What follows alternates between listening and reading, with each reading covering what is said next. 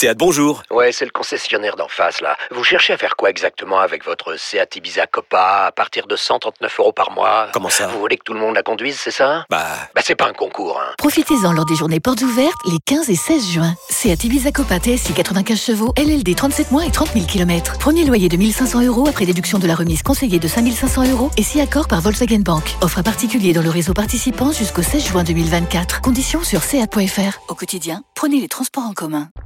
Vous écoutez RMC. Il te siffle un penalty sorti de la Lune, confirmé par le VAR depuis Vénus. Kevin, ton avis sur justement euh, la tactique de l'équipe de France, la tactique des Bleus, c'est un peu ce qui nous anime depuis euh, 22 heures. Ouais, c'est vrai que c'est ce qui nous anime, mais c'est c'est ce qui était intéressant à suivre hier dans ce 3-5-2 dont on a déjà parlé. Mais tu vas voir, il reste encore euh, quelques pas mal de choses à dire dans le sens où déjà avec le ballon, l'équipe de France a donc joué euh, la quasi-totalité du match en phase offensive, en bloc haut, avec un 3-2-5 un peu à l'image de ce que fait l'Olympique de Marseille. Alors Mhm. avec un peu moins de déséquilibre et avec des joueurs un peu plus défensifs, notamment le latéral droit et, et même le latéral gauche est quand même un vrai latéral, même si c'est un joueur offensif, euh, Hernandez. Maintenant, euh, cette équipe de France, moi, elle m'a fait plaisir. J'ai vu le- une occupation des interespaces, comme on dit, c'est-à-dire dans ces cinq joueurs alignés. On a vu, oui, il n'y avait pas encore beaucoup de relations techniques parce que c'est un système qui demande euh, à être maîtrisé, qui demande euh, encore une fois à, à, à avoir pas mal de euh, Automatisme. pas mal d'automatisme, pas mal de choses pour que bah, les, les joueurs apprennent à jouer ensemble, les mouvements, comme on voit un peu avec la Belgique, où c'est des joueurs qui se connaissent, on en parlait tout à l'heure. Maintenant, euh, j'ai vu aussi un pressing haut dès le début du match qui a été mis en place, en tout cas quand l'équipe était en bloc haut. En deuxième mi-temps, ils l'ont fait clairement. Bon, ils étaient derrière au score, il le fallait, mais ensuite, euh, c'est vrai que c'était, euh, c'était, c'était, c'était, je trouve intéressant à voir et assez moderne. Parce qu'il y a eu quelque chose dont a parlé Antoine Griezmann à la fin du match. Il a parlé de un contre un derrière.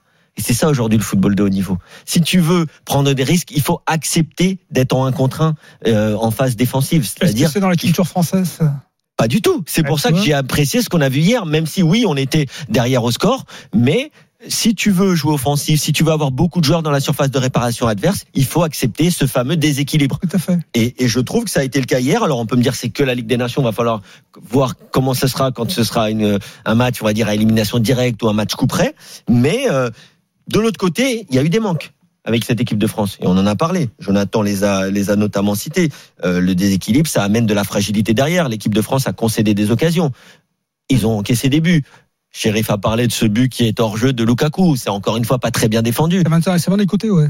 Et la chose qui moi m'inquiète un peu, c'est qu'il n'y a aucun joueur de l'équipe de France dans cette défense à 3, voire même dans les défenseurs centraux disponibles, il y en a quasiment aucun qui joue à 3 en club. Et Ouais. ça, moi, ça, moi, ça me dérange parce que, comme je disais, oui, tu es professionnel, mais tu n'es pas obligé de maîtriser tous les systèmes sur le bout des doigts. Mm. Il y a des joueurs qui font toute leur carrière sans jamais avoir joué un 3-5-2. Alors bien sûr, occasionnellement sur une fin de match, mais ça peut quand même poser problème. Et je finirai quand même par une bonne note. Je pense qu'Antoine Griezmann, pour lui, c'est un rôle qui est parfait parce qu'il est hybride. Il n'est plus attaquant dans ce système, il est milieu de terrain. Ça lui permet de défendre, ça lui permet de courir. Et donc, on va pas attendre de lui que qu'il fasse la différence. Ce qu'il ne peut plus faire comme quand il avait 25 ans et qu'il Mhm. avait des jambes de feu et qu'il arrivait à compenser euh, son petit gabarit par la vitesse et la vivacité. Aujourd'hui, il est un peu moins bon. Jonathan disait tout à l'heure justement que oui, il joue un peu plus bas, mais est-ce que ça ne lui correspondrait pas mieux aujourd'hui? Bah, si De toute pas façon, de il a l'esprit, il a l'état d'esprit pour ça, de toute façon. Donc, Après, il va- euh, là, il va gratter euh, des ballons. Mais alors, je voulais te poser une question. Moi, ce qui m'a par contre inquiété dans ça, c'est dans le cœur du jeu, entre les lignes.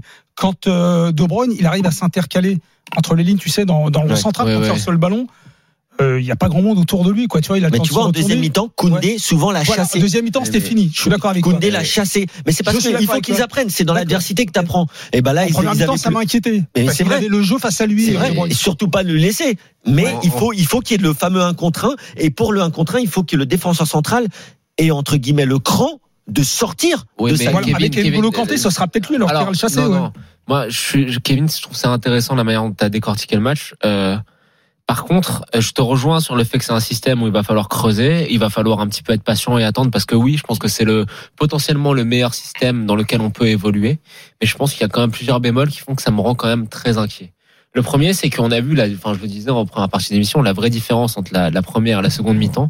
Je trouve que c'est dans le, la manière dont l'équipe a défendu en avançant.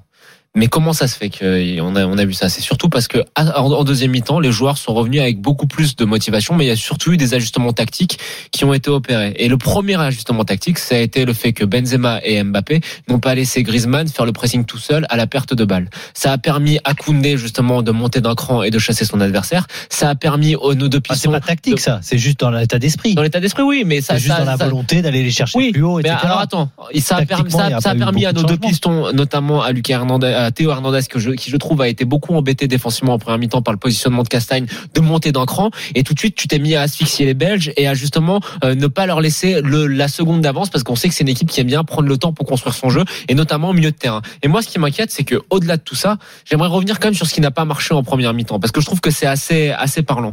Et euh, c'est notamment le fait que euh, Griezmann était quand même assez seul pour effectuer le pressing à la perte de balle. Et ce qui fait qu'à chaque fois au milieu de terrain, tu as dû le constater Kevin, c'est que euh, Pogba et Rabiot étaient constamment en infériorité numérique face aux quatre milieux de terrain belges. Tu avais les deux pistons qui auraient pu venir les aider, mais qui à chaque fois étaient très bien cadrés par les joueurs de côté belge. On verra contre l'Espagne. Chéri, tu l'as justement souligné, l'Espagne c'est une équipe qui attaque beaucoup sur les côtés. On verra comment la France arrivera à se dépatouiller. Mais par exemple, au-delà du fait qu'il ait fait un grand match et qu'il marque le but de la victoire, ce n'est pas contre lui parce que ce n'est pas que de sa faute, c'est toute l'organisation qui est remettre en cause. Mais j'ai trouvé que Théo était coincé dans les phases de transition euh, défensive de l'équipe de France. Il était coincé sur son côté et que même s'il ne touchait pas le ballon, le positionnement de Castagne faisait que bah il y avait quand même du danger qui se créait sur les côtés. Alors on va pas tirer sur l'ambulance en parlant de ce qu'a fait Benjamin Pavard parce que je pense que c'est à la fois un problème tactique et un problème de qualité purement défensive.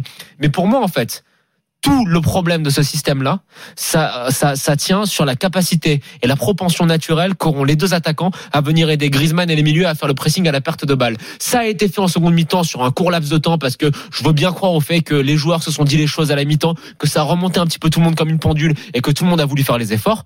Mais je suis, là où je suis d'accord avec toi, Kevin, c'est que quand tu dis que ce système-là, il est fait pour le, pour les, les trois joueurs offensifs, oui, je suis totalement d'accord. Il est fait pour les trois joueurs, mais offensivement.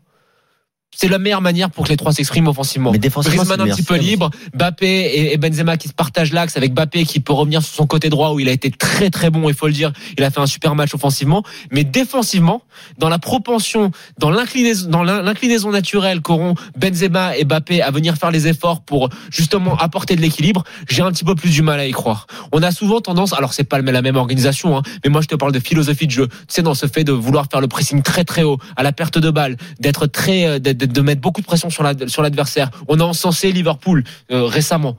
Le Liverpool de club, c'est pas du tout un 3-5-2, mais dans l'intention, c'est la même chose. Mais quand tu regardes le travail effectué par les trois de devant, eh ben, je sais pas si Benzema et Mbappé sont, ont- sont capables de faire ça. Ils sont certainement beaucoup plus talentueux offensivement, mais je pense que dans l'équilibre de l'équipe, avec cette intention, euh, cette intention-là, cette intention de jeu que Deschamps veut mettre en place, si t'as pas deux attaquants qui vont mordre les pieds du premier relanceur, je pense que tu auras beaucoup de mal. Et N'Golo Kanté, pour terminer, Voilà. va apporter beaucoup de solutions, mais il ne pourra pas, il pourra pas tout résoudre. Non mais Il pourra attends, pas tout Ben- résoudre. Benzema, Donc c'est pour c'est ça- un gars qui en club il défend Benzema. Kevin, c'est pour ça c'est juste ça le bémol que je mets, c'est le fait que en phase défensive, on risque d'être un petit peu en difficulté. Et pour conclure, bah ouais, trois fois moi, là. non mais je suis d'accord, c'est quand même intéressant comme Il a système. du mal à conclure. Non mais c'est quand même très intéressant comme Ce soir. système. Prends pas ton cas pour une généralité, François. C'est quand même très intéressant comme système. ce soir. hein. Mais Sois pas vexé. Le problème dans tout ça, c'est que je ne sais pas si Didier Deschamps sera capable d'accepter le fait d'avoir une équipe certes spectaculaire mais déséquilibrée. Parce que moi, en tout cas, si tu me dis, Ça, vrai. on assume ça, on joue avec comme ça,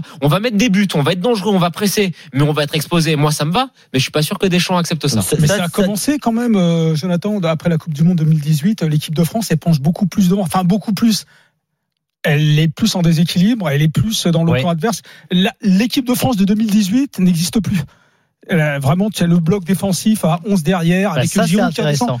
Parce qu'il a accepté justement de Ah, mais ça a déséquilibrer changé. L'équipe pour de France. intégrer Benzema évidemment, de pour faire de la place à Kylian Avant Mbappé. Benzema, ça avait commencé avant Benzema. L'équipe de France penche beaucoup, enfin beaucoup plus. Pour Mbappé. plus devant. Alors, Pardon. pour faire de la place à Kylian Mbappé, dans ce sens-là.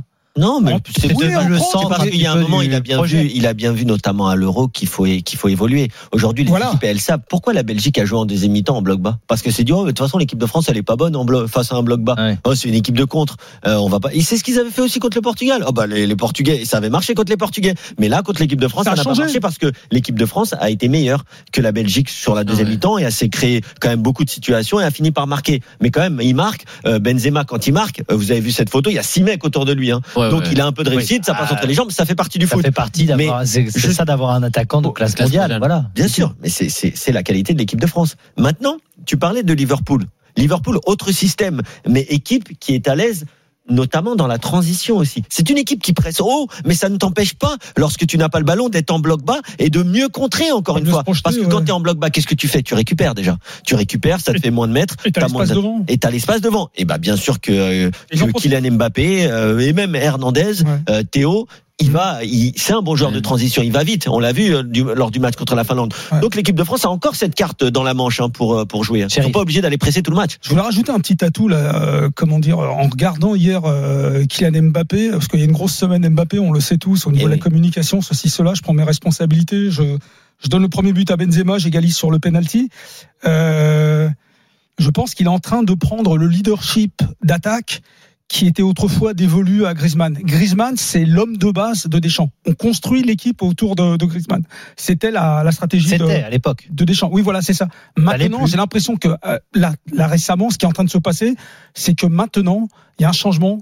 Notre leader offensif, c'est Mbappé. Et Mbappé prend ses responsabilités. Et je pense que ce n'est que le début. On Mm. parlait tout à l'heure avec euh, Bien Jeannot, euh, qu'est-ce que se sont dit les joueurs et tout. Il y a un truc qui est peut-être un peu passé inaperçu, c'est la discussion entre Karim Benzema et Kylian Mbappé quand du ils sortent. Ouais. Pardon Au moment du penalty aussi, ils ont un petit peu. oui, oui, déjà, déjà, déjà, déjà. Tous les deux, ils sont hyper énervés. Euh, ils savent très bien que ça va pas. euh, comment dire Je sais pas s'ils ont pris la parole à la mi-temps. Bon, on saura. hein, que Pogba nous l'a dit, on le saura dimanche. Mais attention, il y a comment dire Attention dans le bon sens du terme.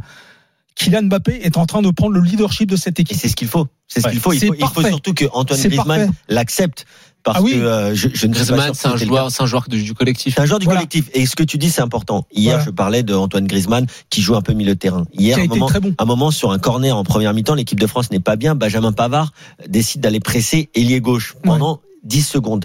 Quel est le seul joueur que j'ai vu regarder, analyser la situation et aller défendre arrière droit les 15-20 secondes pour laisser le temps à son latéral de se replacer Antoine Griezmann. Ouais, ouais, ouais. Donc Antoine Griezmann, quand on dit qu'il n'a plus ses jambes de 20 ans, qu'il n'a plus, euh, Mais le on va dire la capacité, mais il est toujours important pour Deschamps. et c'est Attends, pour ça que toi, je tu- pense quand qu'il tu parles doit de jouer. joueur de 20 ans, tu parles de point de vitesse. Mais Je en de termes point de en vitesse et de en vivacité. termes de volume de jeu, Oui, de- il toujours autant. cou- d'espace Ouais, ouais. couvert et d'intelligence tactique, c'est quand Mais même il le est meilleur mieux en joueur milieu de terrain au moins. On va pas Ah dire bah ah, il n'a pas marqué, Ah non, il ah, a mieux. pas fait de passe D. Bah, il Là, il en jouer. de terrain, sauf que euh, là où il a le plus brillé avec l'équipe de France, c'est quand même Mais rôle c'était de avant. 9,5. Mais c'était avant, mais il avait- en il le pas droit de de réinventer. il Regarde, il mais tu as le droit il de réinventer. Quand tu étais un, c'est quel était, je te pose une question. La qualité Attends. de Griezmann à l'époque, c'était l'efficacité. Devant le but, oui. il y avait un te- je ballon. te pose une question. numéro 9 pour moi. Je te pose une question. Griezmann, entre 20 et 25 ans, il y a quatre postes offensifs dans un 4-3-3. Il a joué souvent en 4-3-3. Ailier gauche, avant-centre, ailier droit ou 10. C'était quoi son poste? Avançant pour moi. Euh, la Real Sociedad, tu veux Ouais, dire. Non, même, c'était quoi son Non, poste son, meilleur, Real son meilleur poste, tu veux dire Ouais. Pour moi, c'est attaquant, attaquant, Ah, moi, euh, centre- attaquant, attaquant axial dans un système à deux attaquants. Voilà, c'est ça. Ah, un attaquant de soutien. Mais c'est un joueur qui pouvait jouer à droite, qui a souvent joué à droite, qui a joué attaquant de soutien, Et qui a était joué très bon en avant-centre. neuf aussi. Oui. Hein. Donc, Ouais. Ça, ça n'empêche de reculer d'un cran. Tu peux jouer en Mais tu sais, moi, je en pense 8. qu'il va finir Je sa pense- carrière en numéro 8. Hein. Je pense, Voilà. je pense. Il Il y a va plein finir de, sa carrière il y a plein ça, de grands numéros corps du 10 jeu. qui ont fini numéro 6. Mm. T'as des ailiers droits comme Beckham qui ont fini 6. Ouais. T'as des, bah, Laurent Blanc, il a fini défenseur central alors qu'à la base, ça Moi, je le vois Ça finir, ne- je le vois finir, de- de changer finir, euh, Ouais, ouais. finir sa carrière comme euh, Bastian Schweinsteiger. Ouais, mais Ce il a genre pas de commencé euh, Un peu, Il a, il a offensivement. commencé euh, ailier. Il était ailier, Schweinsteiger. Ah oui, au tout début, peut-être, avec le début. Bayern. Bon, en tout cas, Griezmann, on en reparlera demain parce que vous savez que c'est la centième normalement de Griezmann Ouais. dimanche, donc c'est un chiffre symbolique. Et on se posera cette question justement quelle place Griezmann a-t-il en équipe de France? Il y a une vraie question à se poser parce qu'il est quand même champion du monde, etc. Est-ce que par Eh exemple ben, vous, il est vous numéro mettez 3. au même niveau qu'un Michel Platini Ben non, il est numéro dans 3 l'histoire de l'équipe de France Il est numéro 3 derrière Zidane Platini. Bon, on en reparlera demain. Un petit teasing pour demain. Griezmann. Euh, Shérif, tu pourras donner ton avis puisque tu seras pas là demain euh, dans l'after. Hein. On revient dans un instant. Malcolm a fait le 32-16. Thierry On continue de parler de cette équipe de France. Y avait, Malcolm, y avait TJ Sapani. qui veut parler justement d'autres profils intéressants en équipe de France. Voilà, donc on va voir quel profil il... et on a coupé ton micro, t'as remarqué Non, Jonathan du tout. Ah si si. Allez, on revient dans un instant. À tout de suite sur RMC.